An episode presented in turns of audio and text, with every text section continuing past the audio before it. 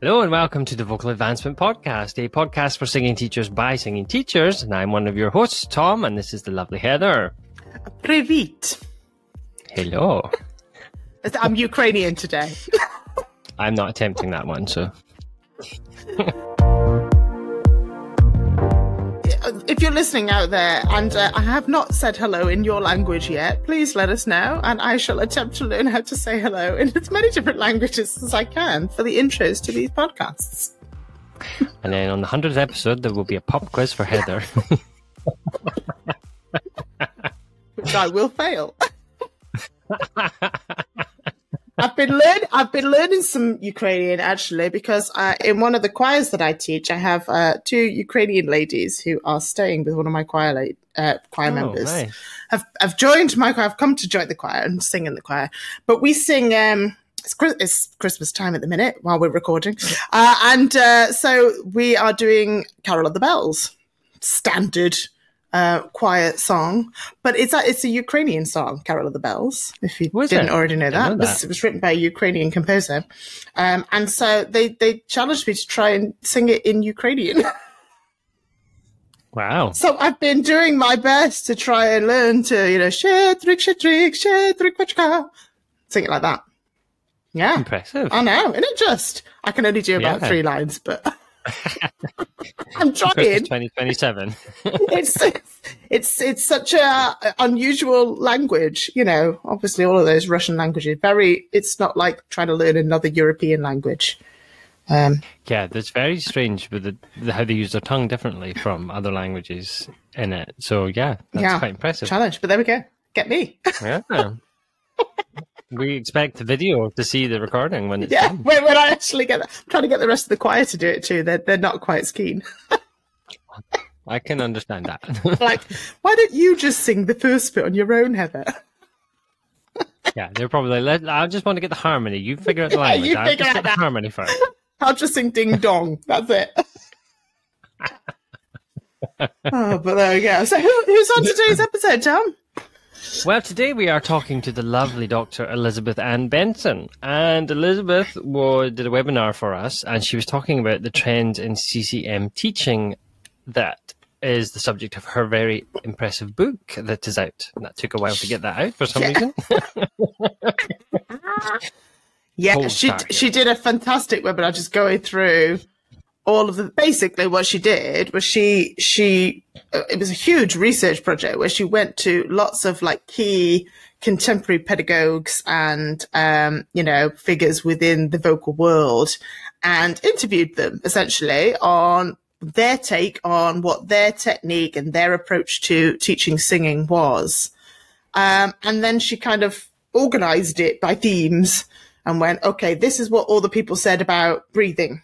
And this is what all the people said about belting, for example, and organized it into this book. So it is like a who does what guide to teaching singing, right? So it's not so much a Yeah. book that teaches you how to teach singing.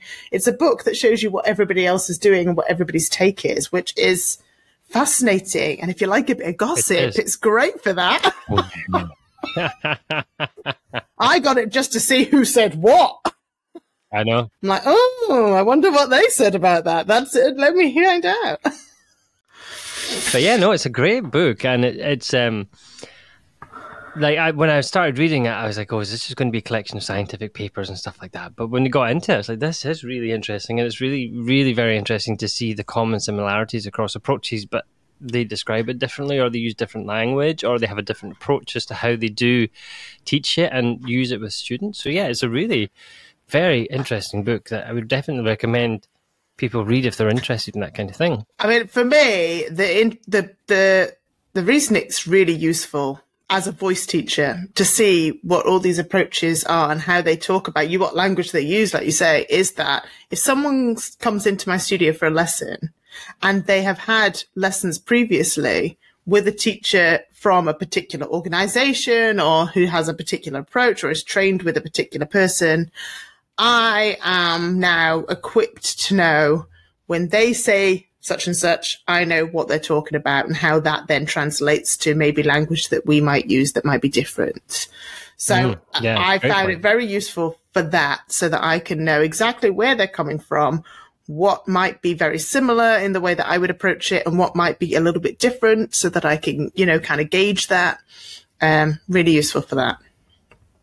Yeah, that's a very good point. Uh, it's almost like a dictionary of of you know this te- this technique does this and this is what it means. So yeah, it's, it. it's a great tool for voice teachers. So I think we should talk to Elizabeth now. I think we should. She has so much interesting things to talk about. Let's go talk to it. and she gets brownie points because she has such an amazing sparkly background that you'll get to see if you watch the video. I want a sparkly background like that now. It's like a disco background.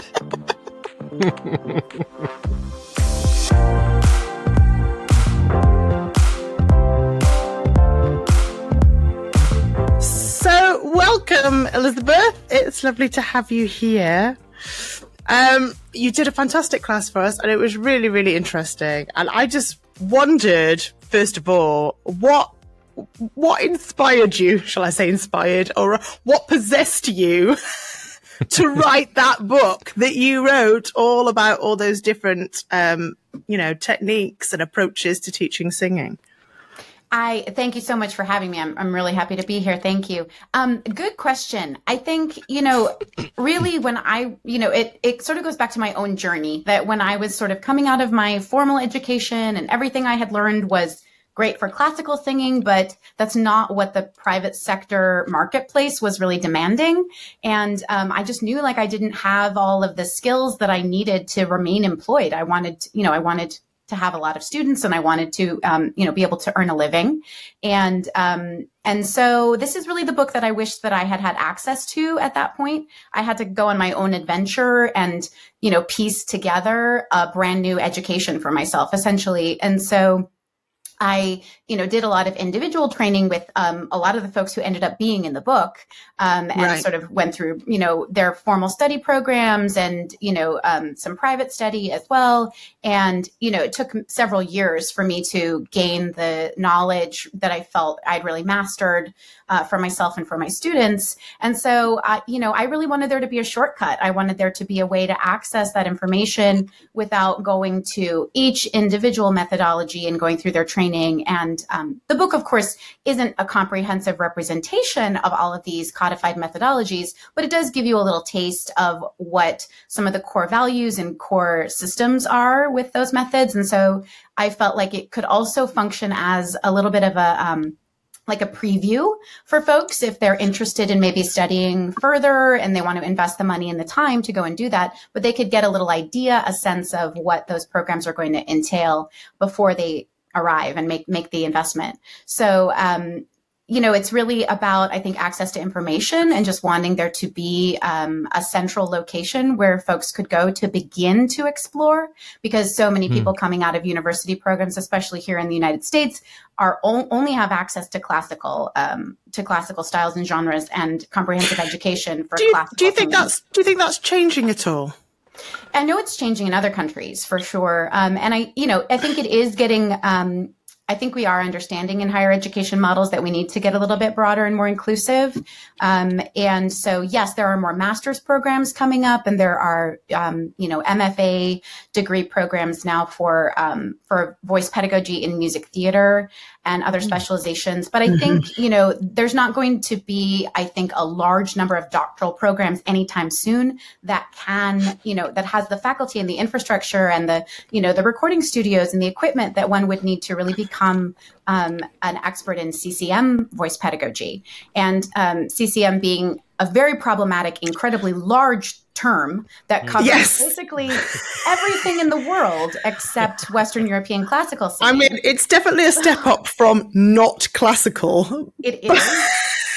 It is, but it's it's such a but large term not... that we're not sure what it means a lot of the time. It's mm. still very unclear. And I think in terms of a program of study, especially at the doctoral level, um, you know, I was told many times with my dissertation topic, you need to make it more narrow, more specific, more, you know, and and doctoral programs that are very mm-hmm. broad in scope, I think, tend not to be as effective. So um, so I think we have a real challenge in terms of matching the needs of the marketplace and you know the fact that many teachers are needed um, in these areas but we don't necessarily have the educational systems in place yet to provide those teachers um, in the numbers that we need um, just to match the, the needs of the marketplace. So so your then departure into you know exploration of ccm was that purely kind of market driven in that yes. that's what people wanted to learn to sing. Yes, exactly. So when I finished my, um, I, I was all but deserted. So I'd finished all my coursework. I had a baby and um, decided I didn't want to live in New York anymore with a young infant and mm-hmm. so moved to colorado um, in the western united states and there the marketplace was in in i was uh, i had a job at a community music school teaching private voice lessons um, just outside boulder colorado and there was you know great high school music programs and um, you know large budget high schools to put on beautiful productions les mis and, and shows that are wow. you know really take a lot of effort and talent um, to produce and there was very much demand in that community for musical theater training for um, pre-college students in particular. So, so I taught mm. for five years, you know, the sort of 13 to 18 year old, uh, sector and all the demand there was for musical theater.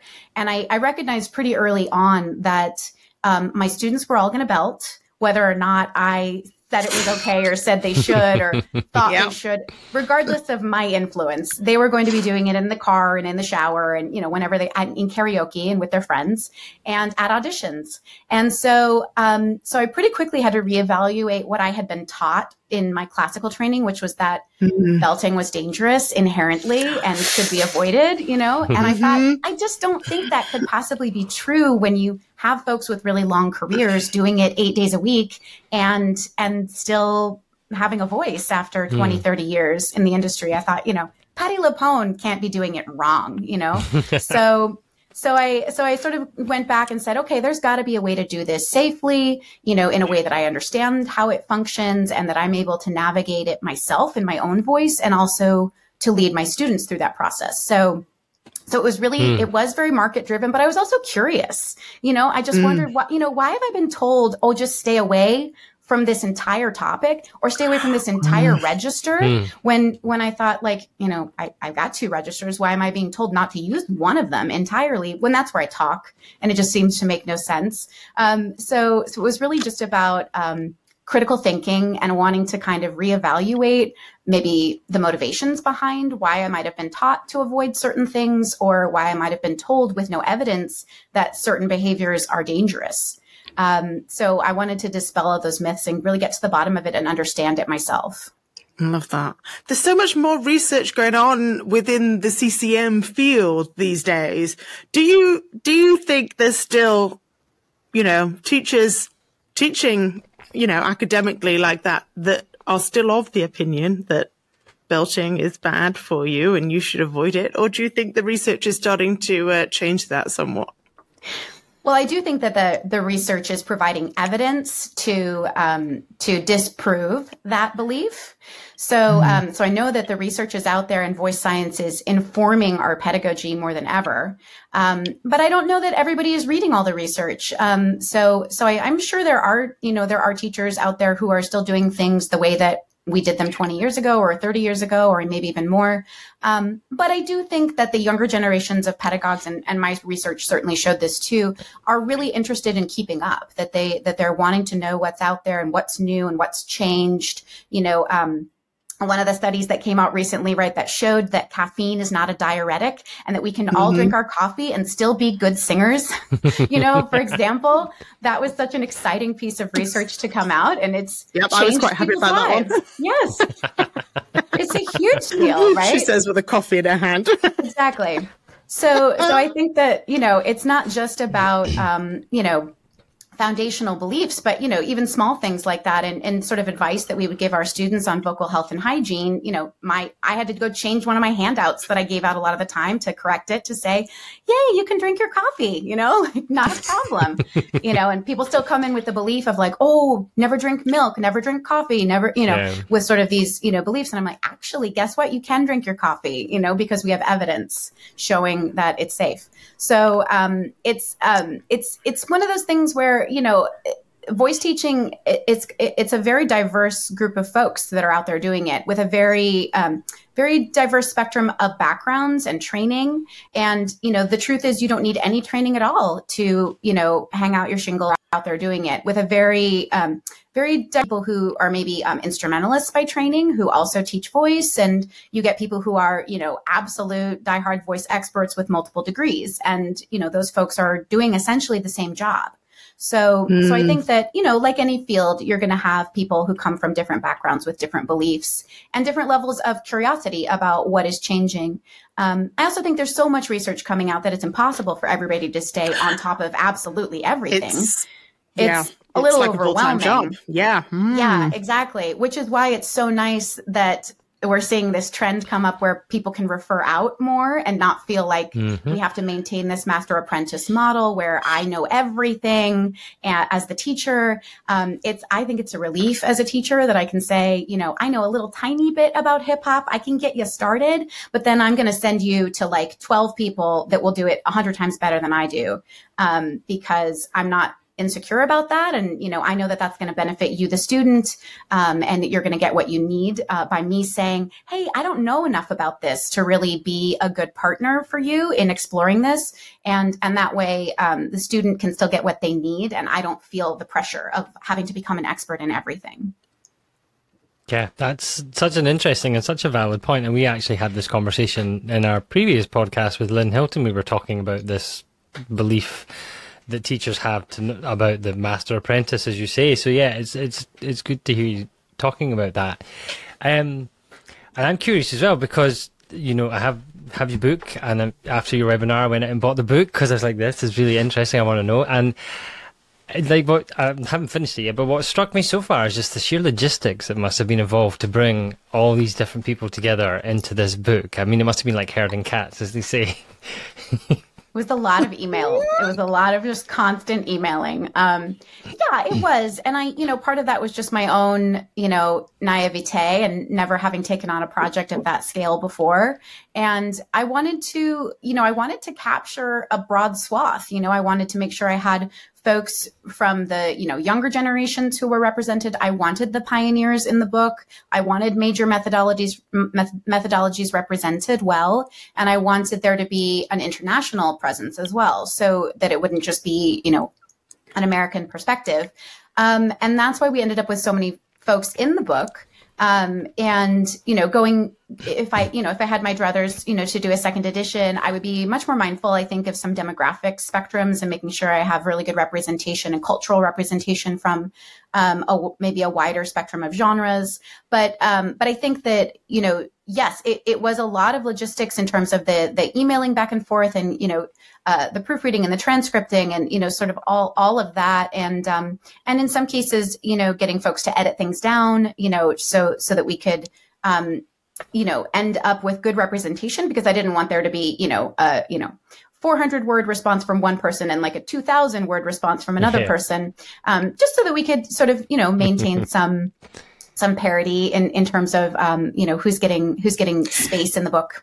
So you sent it out as like a questionnaire then, did you, to each of these people and asked them to write their answers back rather than meeting with them?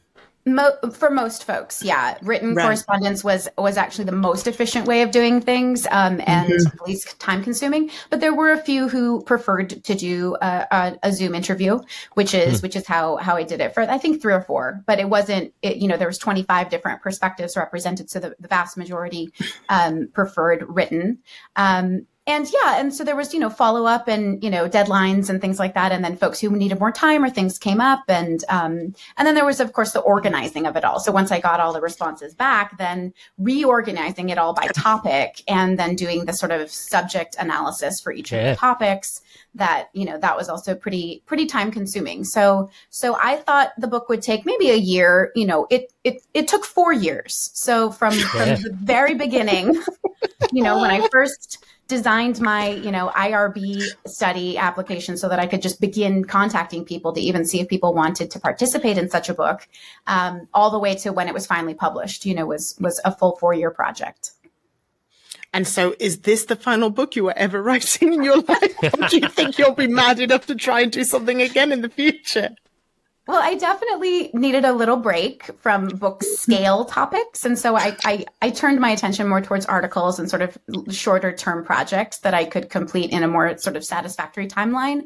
But also, um, my interest shifted and I didn't have any uh, interests that I thought were really on the scale of a book for a little while. Mm-hmm. And um, I just tried to keep an open mind. And I thought, you know, when when a book scale topic presents itself to me, I'll be open to to coming back to it. Um, and uh, and that may be happening now. So I'm sort of you know I'm a few Ooh. years out from from the book coming out, and and so I may be mm-hmm. entertaining that idea again here. But, so I was going to awesome. say your your research has, has followed more of a kind of a inclusion diversity sort of perspective now, hasn't yes. it? Yeah, well, it's definitely very much entrenched in social justice and the intersection of voice pedagogy and social justice and what that looks like in different facets. Um, and so, you know, that, that really did come out of the CCM research in that, you know, we need, we need, um, genre equity and we we struggle with that and getting the same resources allocated toward non-classical styles as we do for especially in higher educational models there's just a lot of infrastructure in place to support classical music and less so mm. for CCM though that is changing and I do think it's improving and we're recognizing that it's you know in order for music programs of all genres to survive we need to be more inclusive and we need to um, represent the different cultures that have contributed to um, the musical landscape landscape in the United States, which is very, very broad. Um, and so I do think that there's there's changes happening there. Um, but uh, then, you know, it became a little bit more specific because we had uh, the Black Lives Matter movement happen in the United States, and that really um, caused me to want to look at how racism was manifesting in music programs, which is something that, um, you know, we don't necessarily draw a really straight line to those things. But if you, you know, for example, if you encounter someone who has a bias against um, hip hop music, um, what is that? What is that about? You know, like I wanted to start asking the questions like, why, you know, why do people say rap isn't music? You know, and and what is that really about? And then looking at sort of the history of um, popular music and the rise of the popular music um, genres here in the United States coming out of jazz and uh, blues and then into uh, rock and roll coming out in the 1950s. And then sort of what did that look like? So we have a lot of music that's uh, styles that are based out of people of color coming out of jazz and coming out of blues and turning into other styles like R&B that have, you know, been here forever. And so if we're excluding those styles, um, it's also sending a message of sort of cultural ex- exclusivity, which I think is not reflective of our modern society. And so to say that music is, you know, it's okay for music to continue to be segregated or for, for us to continue to sort of perpetuate a Eurocentric model where we put a hierarchy in place and we say classical music is the best. Um, for me, that's problematic. I, you know, as an as an American, mm. we're not even talking about American music being the best. We're saying European music is the best um, and should get the most resources. That's a very good point. And I thought, like, that just seems weird to deny our own culture. Absolutely you know mm. so so really so it's it's really all tied into that so it came out of that idea of wanting to see more uh, broad genre and cultural representation and for there to be a seat at the table uh, for folks who don't come through classical music first as like a filter and then we'll let you do other things and i thought that just doesn't make a lot of sense so no. So, you know, looking at ways to um, even boiling that. down to um, notation of music. Yep very Eurocentric, right? Very you know, Eurocentric. Absolutely. And it's also, you know, to sort of if for there to be an implicit requirement that people read Western European notation before they get to college, for example, this excludes folks who are, especially singers, who might be incredible performers who've come up through an oral, oral based training like mm-hmm. gospel choir, or, you know, we think of a lot of sort of church singing. None of that is notated. It's all done by ear. And so these folks are going to be excellent at improvisation or riffing or harmonization on the spot or, you know, some of these skills skills that we don't learn in classical training. And, um, and it doesn't mean that they are not qualified, you know, to, to be really successful in a, a college music program. It just means that they're, they have to learn a notational system that doesn't actually work for a lot of genres. It was not built for gospel singing. Nope. So, um, so again, you know, like that's a, that's like an obstacle. You know, if we're saying, oh, you have to read this Western European notational system, who are we excluding by by having there be that requirement? And um, so one of the things I did in my in my program was I uh, made a new class that is an intro to reading music, um, and it's meant for just to meet this exact um, sector of people who come in with a lot of talent and a lot of skill and a lot of knowledge, um, but they don't read Western European notation. And so, mm-hmm. um, but I think even just labeling it that, not saying this is how we write music. That's not true. That's how we write some styles of music, and this is one of the systems, mm-hmm. um, and perhaps the one that's most widely used now. But it doesn't. It didn't necessarily. It's not built for every style, and we don't even have um, symbols and tools to represent all of the sounds that we might uh, we might make in in different genres. And so so it, it, you're absolutely right that there's mm-hmm. we want to re-examine these things like what it, you know because we want a diverse student body. We want a diverse faculty body. We want to represent a lot of different cultures and we don't want to accidentally miss out on the enrichment that that will bring to any musical atmosphere or um, you know learning environment that that curiosity. So um, so that's why um, so that's why my my research program really turned to more issues of social justice and looking at what that looks like in the in the classroom and particularly in the singing voice studio. Um, mm-hmm. because you know we don't we don't always you know when you're in a one-to-one teaching environment you have tremendous influence over your students and and that's something that i don't take lightly at all and it's really important to me that my students feel seen and heard and empowered and you know that i don't accidentally hurt somebody by saying oh i hate that particular style of music but that's the style of music that that student like grew up living and breathing and loves you know mm. and so then what does that what does that say to that student that i'm that i'm just dismissing outright an entire genre you know so, Absolutely. so things like that, you know, just making mm. sure my, you know, my personal preferences, what I listen to in my car doesn't have a place in the voice studio. If a student wants to, you know, work on a particular style of music, even if I don't like that style, uh, I should learn a little bit about it and help that student and not discourage them. That's the most important thing. But it, it's still okay for me to tell my husband that his music sucks, right? well, he's not your. If he's your student, because he's not my student, no. So that's okay, right? yeah, yeah. We can of course still have our preferences. There's nothing to say like you're not allowed to like certain things more than other things. Um, but that doesn't but mean don't that diminish other people's. Yeah, mm-hmm. and and my taste shouldn't supersede what my student wants to do. You know, so the students' uh, preferences are equally valid. Absolutely. Fascinating stuff. So, what is your next research project going to be focused on, Elizabeth? I am. Give us a I sneak am, peek in the middle of um, a really exciting uh, project with uh, co-author Kate Rosen, uh, co-investigator. We are doing a study right now on the experiences of large-bodied singers in uh, singing training programs, and particularly looking at what their experiences have been in the voice studio. So in those one-to-one training situations and um, how size has been treated uh, because the industry is not a friendly place for people of size. Um, and singers in fat bodies encounter just tremendous discrimination on a daily basis in general society and in medical situations and in learning environments. And um, so this is again sort of looking at dismantling implicit bias and things we've been taught even the you know even the saying it's not over till the fat lady sings you know like what's that about? Where did that come from? Why do we say that? Is that still hmm. okay? You know? See, I find that funny. I use that yeah. to my advantage on a regular basis. well, it's, yeah.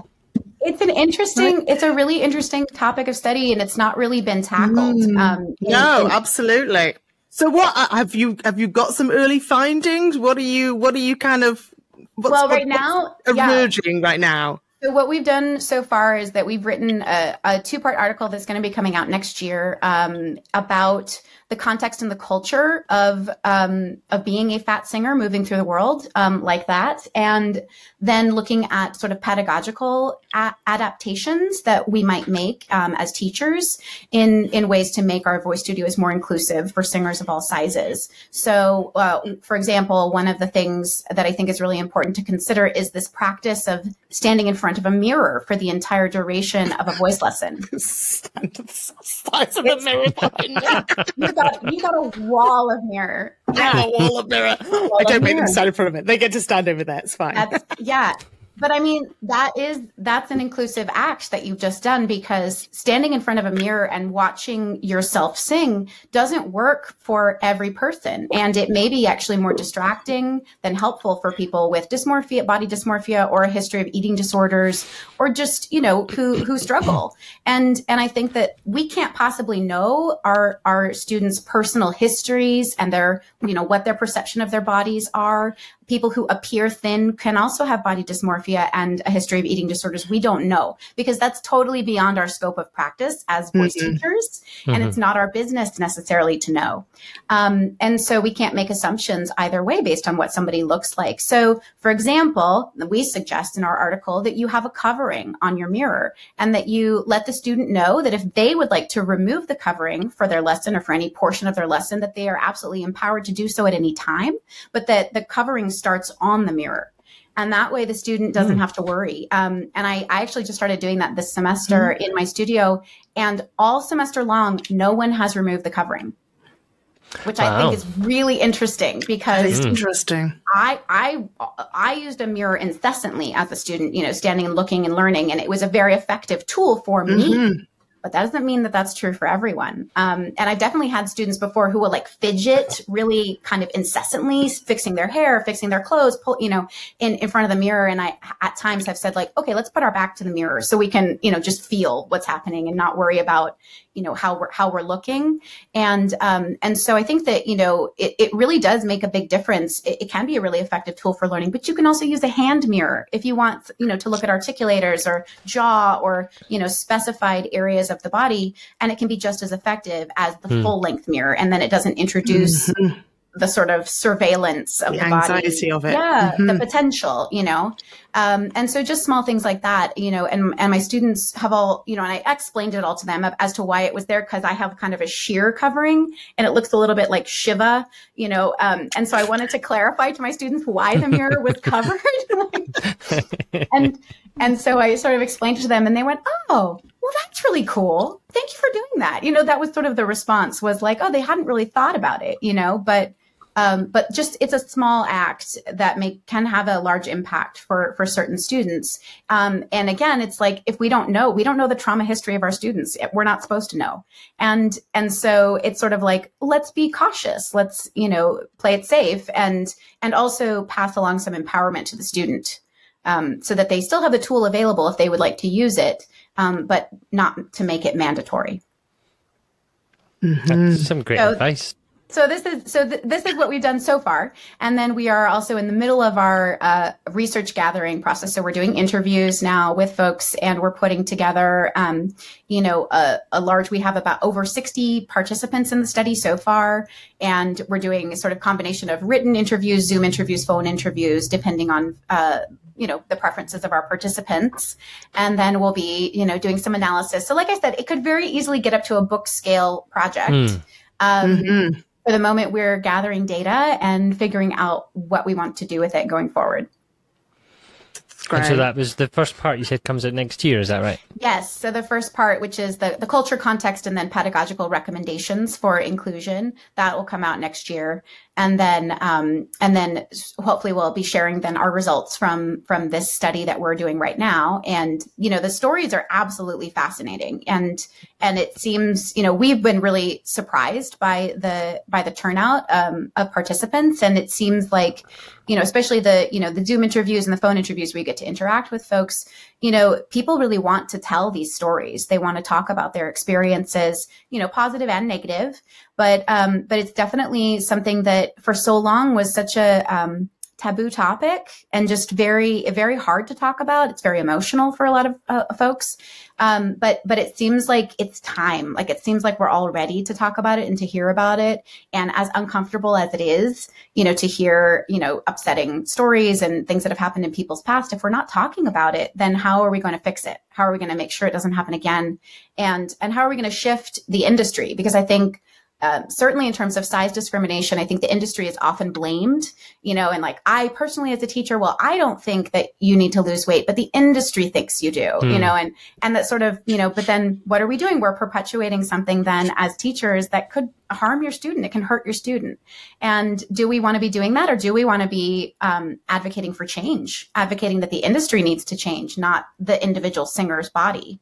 Um, and that really if we want to be telling stories that include our diverse population we need bodies of all sizes on stage representing the world that's accurate and um, and if we're only seeing people who look a certain way then we're not really getting the full palette of stories that we want access to oh, I, feel, I feel like I need to go and change the world now after that. I'm going to go and buy a cover for my mirror. You need a big you know, cover. oh, yeah. see, I just I like looking at myself in the mirror. well, then you should have it open. I want but it for me. That's your. you you should be empowered though for your for your preferences. Yes. oh dear me.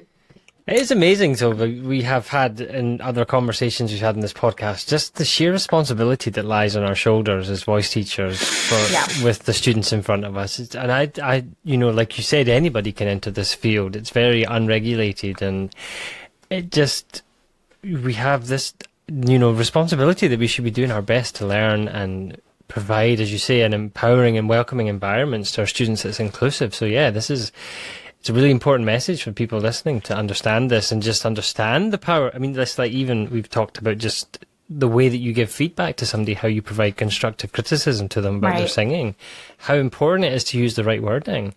Yes. So, yeah. Yes. Well, and I think too, this, you know, Gen, Gen Z that's coming up, you know, I have, I have a 15 year old daughter, um, who, you know, continually sort of reminds me that, that this generation has no tolerance for our patterns and our you know systems of power that are exclusive. Like they just they just think it's all ridiculous you know? And so this generation of students coming up they have different expectations for how we are going to comport ourselves as teachers.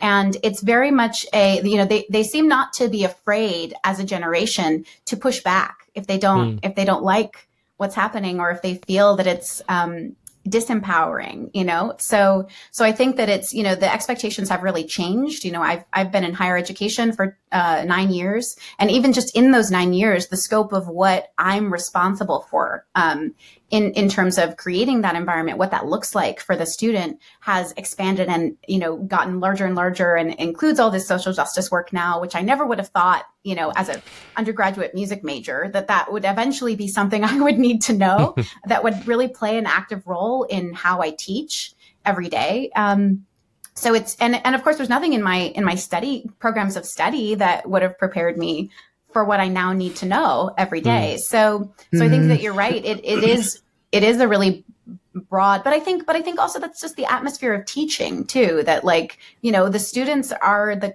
the client, right? They're going to, they're going to demand a certain level. And if they don't get it, they'll take their business elsewhere. And that's, that's not exactly, just true in the yeah. private sector, but that's also true in university programs, you know? And, you know, you have to, you have to provide a welcoming environment or, um, or the students will speak up and absolutely, so they should. Yeah, yeah mm-hmm. absolutely. Mm-hmm. So, Elizabeth, that. if people want to find out more about you or they want to get a copy of your book, can you just tell us where people can find you? Yes, the easiest way to find the book is Amazon, um, but you can also go to the Compton Publisher website. Um, you can order it there. And um, I, do, I have my own website, elizabethannbenson.com, and you can go there and learn more about me. Um, or you can find my profile through Auburn University in uh, Auburn, Alabama, uh, the, the Department of Theater and Dance. So, not next door to the music department. Um, but theater and dance, that's where the musical theater program is housed. And so that's where I live. And, um, and um, and then I'm also very happy. There's a contact me uh, page on my website, and I, I love it when folks reach out, um, if, especially if they've heard you know me talking about something and they want to talk further. I love that. So you can find me there or on social media. Awesome, and we will put links to all of those in the show notes as well for people so they can find them. But it's been it's been lovely to chat to you, and it's been lovely to to to see the webinar as well. And as I say, I immediately went out and bought the book straight after the webinar because I was just fascinated to read about all the different things. So just thank you for sharing with us. And he wanted all the gossip. I did. I Wanted to see what people All, had all said. juicy gossip. Who said what? Yeah. It's you get it straight from the source, straight from the source. Mm. So yeah. Well, thank you Yeah, so much. was- Thank you for having yeah. me. This was a lot of fun.